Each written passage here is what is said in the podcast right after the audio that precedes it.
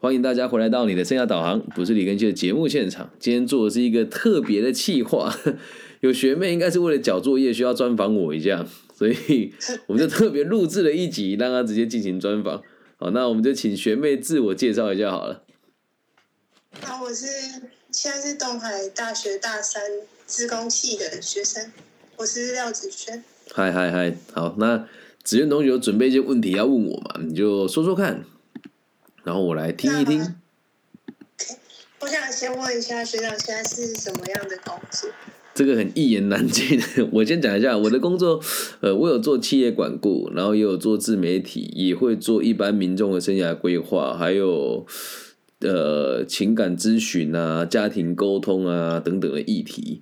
那有时候也会做一些不动产的买卖的中介，跟各类型的小型生意的买卖这样子。对，所以就是人家讲的，呃，人家会讲我斜杠，但我看来就是我解决人家的问题，然后赚一些钱，并且让社会维持安定，也会到各个不同的 NGO 组织啊，或者是官方单位去进行进行巡演，所以要用一个一般人的工作的角度来衡量我的工作是很困难的，因为毕竟看一般人的逻辑是不同的，所以真的要讲的话，就是一个。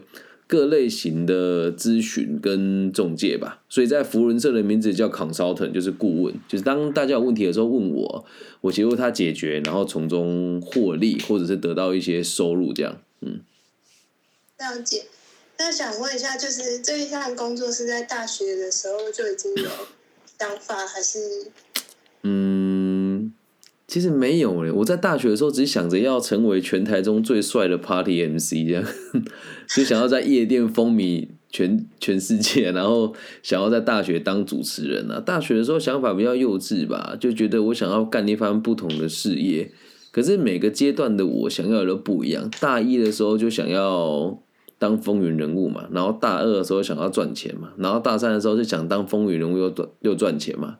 然后大四就想说，反正都要毕业了，那就认真的玩乐吧，对啊，所以大大学之后并没有想过要做什么啊。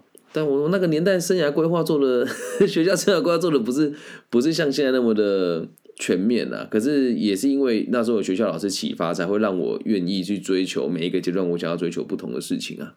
嗯。所以这个工作是毕业之后。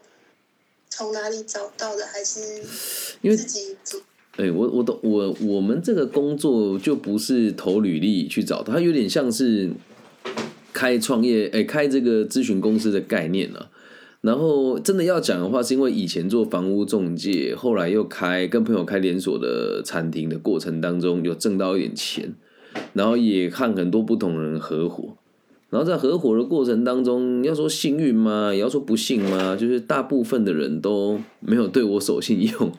然后后来又出了一场很严重的车祸，在那时候跟我所有的合伙或者生意关系的朋友都闹翻，因为就没钱了嘛。然后大家欠你钱的不还你钱呐，然后给你分红的有给，但跟你预计的其实不大一样。那种种的事情累积下来，我都觉得为什么人生这么难？然后同时哦，在卧病在床那两年，我是没有收入的，就会有很多人问我一件奇怪的问题。就我当时还没有台湾这么多专家的时候的问题，我觉得有些问题很离奇啊。比如说，老师是怎么进入四大会计师事务所上上班的？哦，啊，老师是怎么成为全球最大鞋厂的人资的？啊啊，老师你是怎么怎么开餐厅？啊，老师房子要怎么卖才卖得好？啊，老师我交不到男朋友怎么办？就等等啊，大家会问我这些问题啊。当时就。也不会叫我老师啊，那时候就说哎，更新或者叫学长啊，就躺在病床上啊，大家就来电啊，或者是来家里啊，然后那时候家里哦就变得很像土地公庙，你知道吗？就大家来问问题啊，然后你去看病人会带哪些东西去，鲜花啦、素果啦、桉树啦、鱼汤啦，但没有人付你钱呢。啊，那当时学校跟那个台师大一起开了那个生涯规划师的培训课程。然后我就去考了，然后考完了之后就到现在啊，中间其实做了很多转折啦。一开始只做那个退出于金士官辅导委员会，然后后来是到这个初中跟小学，然后再到后来才到延伸到现在，你看到的会有企业啊、NGO 啊、官方单位啊等等的。就时至今日，我这份工作也还是有很大的变化性。就像你现在在我们的专访过程当中，也是做这个 podcast，也是我后来才延伸出来的一种。工作，所以现在还是一直在持续变化的。嗯，了解。那我想问一下，就是在这份工作里面，你要从哪里得到知识去学习，或者是你需要了解什么才可以做这样的工作？哇，这个哦，因为这问题问的很大。啊呃，一般人的工，我我先解释一下，工作的概念是解决社会的问题，然后拿到钱。那我们这个解决问题层面很广。那真的说要我自己，我讲我自己精进的啦，别人怎么样我不知道。我就是读《论语》跟读个体心理学，还有这个《金刚经》这些很经典的内容。然后每一次读的感觉都不一样。然后读了之后，必须得内化用到生活当中。那做我们这份工作。我觉得，毕它是很活的东西。有的人会觉得啊，它很像很空泛，但实际上，你解决的问题越多，解决的议题越广，赚到的钱也就会越多。所以一开始我们做这个行业的时候，没有想过要学什么。而大部分老师，你有没有发现，生涯规划老师都是一套讲一套讲义，然后用一辈子，或是你每次听他讲都讲的差不多。但我的做法是，我会不停的投资，不停的失败，然后不停的在自己的生活当中。去面对挫折，然后把经验中整起来，再把它传授给下一个人。所以说，要怎么去精进它？我觉得逻辑上是个体心理学跟儒学。对，像我现在只读到为政第二篇嘛，接下来我会把整篇的儒这个《论语》读完，然后读完之后，我会在想接下来我适合读什么。对，然后管理学的内容就一定要一直精进，就是随着这个年代管理学流行什么，我们就得学什么，因为也也得去帮企业做。做管顾啦，对，所以读的东西很多也很杂，但逻辑上来讲，就是以个体心理学跟儒学为核心，会不停的反复的去咀嚼它。嗯，了解。那刚说的那个体心理学是在大学期间都没有接触过，因为大学没有，大学期间接触的。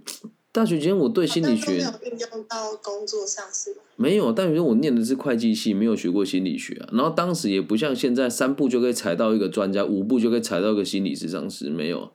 现在是真的很泛滥了。然后我原本也觉得心理学都是 狗屁，没什么作用的，是因为看了一本书叫《被讨厌的勇气》，然后发现里面有很多观念很新颖。可是让我觉得最离奇的事情是，大部分台湾的心理智商师跟这个辅导教育的。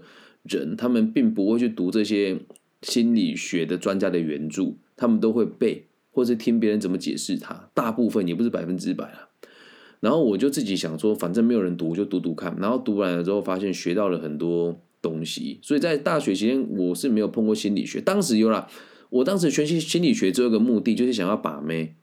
对，然后就去看那个什么 FBI 不会教你的读心术啊。对，在我后面的书柜上。对，还有什么 PUA 秘籍呀？对，什么推倒女孩快速秘快速秘诀这些书？对，不过确实也是有点用的。只是现在回想起来，当时的心理学并不是像现在这样子应用。那时候的想法比较偏向于是想得到一个目标，而现在想法阅读的心态是希望可以帮助别人。对，嗯。那我想问一下，就是那这样听起来的话，大学来讲，就好像对未来工作在。可能在学长这边帮助不大，对。No no no no no，来读大学对我的帮助是很大的。哎，如果我没有读大学，我的社交圈跟我的交友圈就基本上都是所谓的地痞流氓。然后因为是乡下的孩子啊，就是我现在的朋友，就连我现在在读 EMBA，也就是因为我大学读东海，所以我这边的校友对我的影响其实是很大的。那来大学其实最大的作用是让我的格局变得。更宽广哦，举个例子哦，嗯，我们那个年代的网络没有那么的兴盛，所以我刚来高，从高中刚来大学的时候，我是连衣服都不大会穿的。然后当时我的女朋友带我去金明一街买 Polo James 的 Polo 衫，我才知道哦，原来这样子穿才好看。然后再到后来换了一个女朋友，就是这女朋友的家里是上市贵公司，所以她带我去参观那个股票的 VIP 室是什么样子。说哇，原来有钱人的生活是这样。然后再到后来参加了学校社团，发现哇，学校学长姐捐钱好大方哦。原来读东华大学的学长姐成哎可以变成这么有钱。然后当时累积的人脉到现在对我都还是很照顾。比如说呃，当时的东海大学的就业辅老师的副主任蔡嘉庆老师，然后李晨老师那时候是主任嘛，王崇明老师，还有许恩德老师，然后有一些校友，比如说像这个动物医院的执行长陈道杰啊，然后那个金可集团的蔡国洲董事长，也都是大学的时候就认识到现在，他们到现在对我还是很照顾啊。所以说读大学对我没有帮助，说真的，没有读东海，没有办法现在这个样貌了。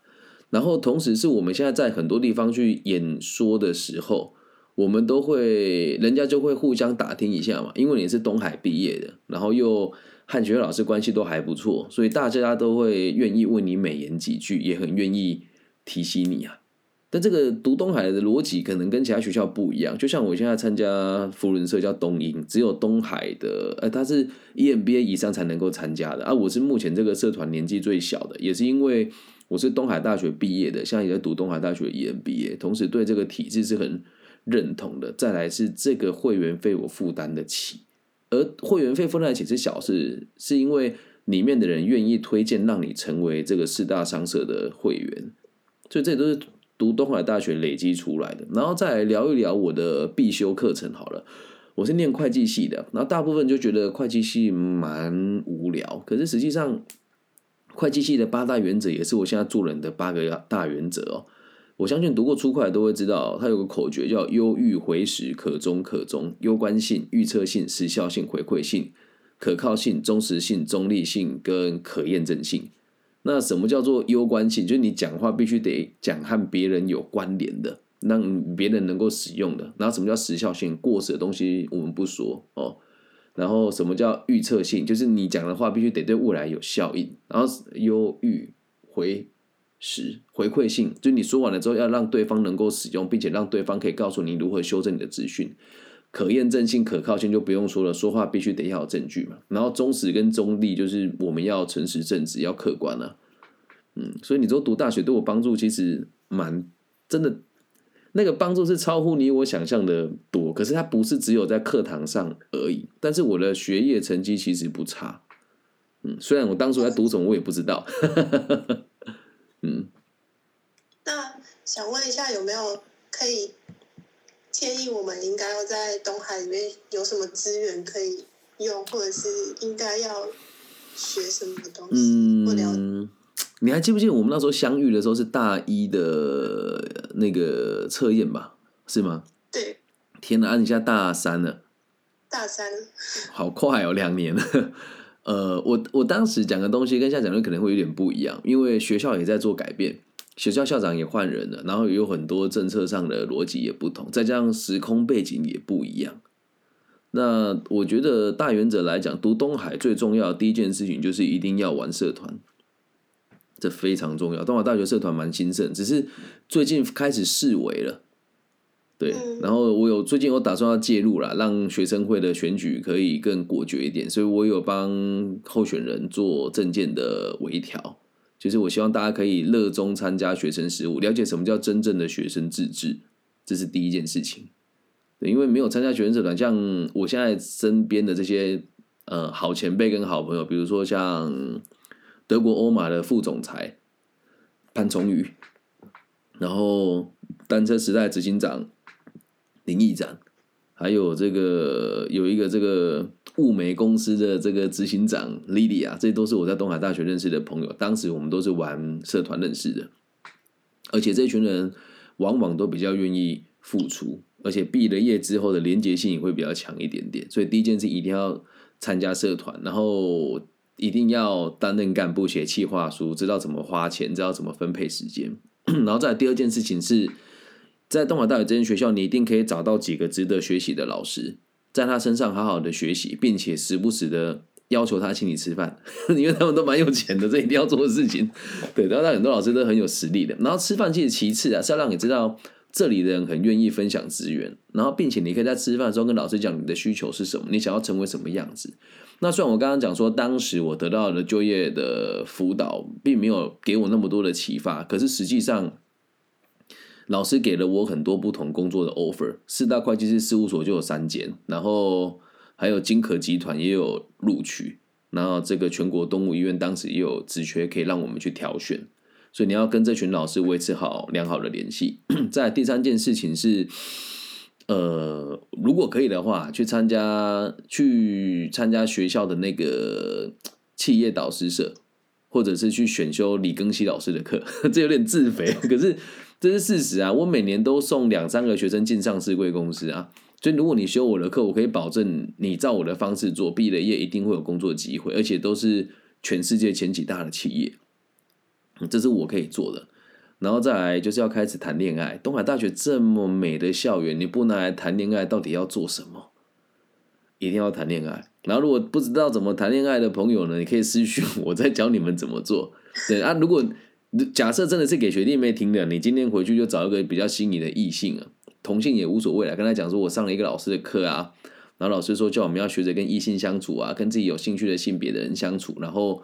我看到你的优点是什么，所以我很欣赏你。我也想知道，在你眼中我有什么优点吗？这样子去进行啊，嗯，然后再还有什么？差不多这样子吧。然后一定要读课外读物，一定要去选一些有趣的课程。东海大学选修非常多元，多元到超乎你我的想象。我知道现在学校还有老师开那个爱情的课程吗？我记得有，嗯，我看了之后，个人觉得。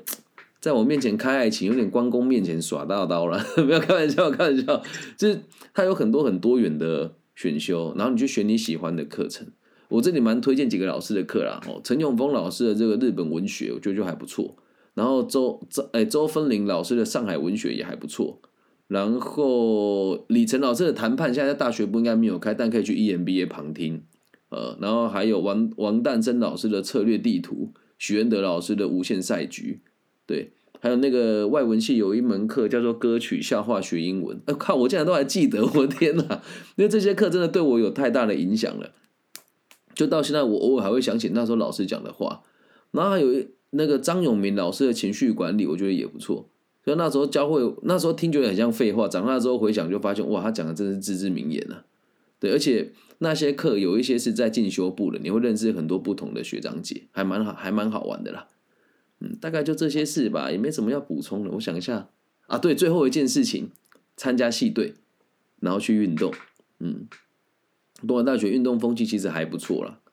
然后在这边，如果你有参加这个系友杯的比赛，就可以认识很多你这个业界的前辈，他们都会给你很多资源。大概就这些事了吧，没了。嗯，这些事都做到，东莞大学的学费你绝对是物超所值的。嗯。其他大学怎么样，我就不知道啊。但东海大学就是有这个特，就是有这个特质啊。嗯。那我有一个最后一个问题，就是那工作去工作之前，应该要先具备什么样的特质？是你觉得比较重要的？嗯，我觉得特质哦，简单来讲，就是要有良好的态度。这句话听起来很像干话，可是就真的对我而言，就时至今日，我自己现在。嗯，做这么多不同的事情，然后就是也常常帮，就是企业找人才，然后帮单位找老师，然后帮老师找可以演讲的地方。我就觉得，其实每一次的接触，跟到一个新的环境，跟看到不同的专业，你唯一一个要做的事情，就是要勤奋啊，态度要对啊，然后出事就是要负责啊，就这么简单啊，就是认真学习、负责，没了。就其他特质说啊，我们要这么软实力，给都听听就好了。什么时间管理、高效学习没有啊？就认真负责啊，就是认真负责而已。其他真的都是多余的。对，就是真的只有积极进取。像现在回回答这个 Lydia 学姐，她就是我以前在保存协业的，算是长官呐。对，也是我的学妹。真的，人家看所有的新人，就只有看你认真积极进取，其他就都是多余的了。所以不要去上那什么软实力课程，说什么什么什么脉轮啊，什么赛斯啊，什么，我个人觉得没什么必要。就真的不要怕苦，不要怕难，积极认真，就这样。其他真的都是多余的。对啊，你说有一些比较特殊的工作，你可能要基本的认知，比如说像台积电啊、红海，这一定要相关科技才进得去嘛。那我们都读到大学，其实自己的本职训练应该都不会太差，特别东海又是一间还不错的学校。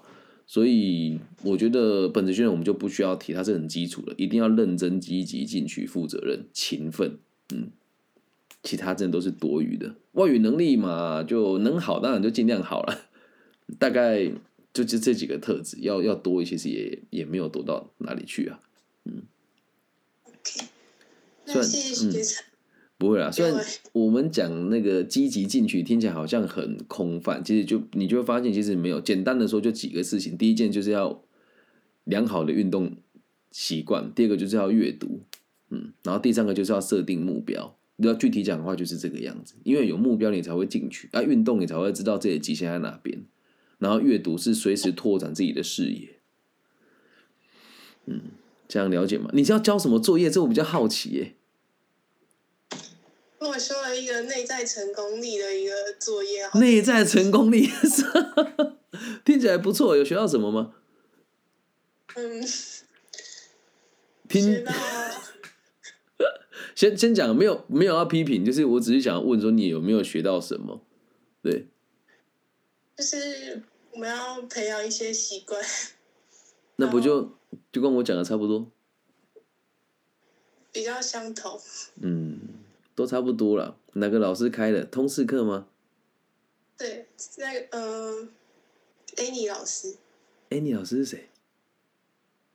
我忘记他的中文，嗯，所以对他的背景也不是很理解。他他嗯他，你给我一分钟，我看一下。这只是一个练习啦，因为我觉得蛮有趣的。老师出这个作业，我觉得蛮有意义的、啊。蔡雅萍老师，哦，有机会再来拜访一下。听起来的东西跟我上课教的内容其实蛮像的，应该年纪比较长一点，还是没有？不知道。应该应该应该应该是蛮大的，就之前之前在那个嗯，国际处的老师哦，呃就比较偏向于学院派的老师。对，不过很好，就老师做出这个作业很有意义啊。嗯，找学长。不过你们找到我，他应该就他应该诶、他应该知道我是谁啊，应该会知道了。嗯，就他期末要请我们去建立自己的 networking，所以嗯，就是要想办法上网找学长姐这样。你你这边还没还还有还有没有想要找比较比较牛的学长姐？就是我可以帮你找啊。嗯可以吗？你要你要你要几个？我要三个，那 E EMBA 的也可以吗？可以可以。哇，EMBA 这个牌子比较大，你你你想一下啊，就是你有理想的人选，我可以帮你问问看。啊，有学校有些老师也是一也是东海大学的校友啊，嗯，因为不能找老师，他有说不能找老师哦，行政人员也不行住就在学校的都尽量不要。哦。好啊，那你你想一想，我觉得你可以想一想你要找什么类型的学长姐啦。啊，我这边应该也有蛮多人选可以提供给你的，嗯，对吧？谢谢学长。不会不会，希望对你有帮助，好，谢谢。就保持联络喽。好，嗯那我就是按叉叉吗？那没错没错，可以可以，你就按好他的拜拜拜拜。好的，非常感谢这位同学的到来。我们今天就像做了一集，好像有点偷懒哦，应该也还好吧。现场有没有人要连麦的？有吗？没有的话，我先把录制现场关掉哦。这一集就录到这边。那以后如果同学也要做专访，或是你功课上有需要采访人，我会用这种方式跟大家进行。好，那节目就先录到这里，大家晚安，拜拜。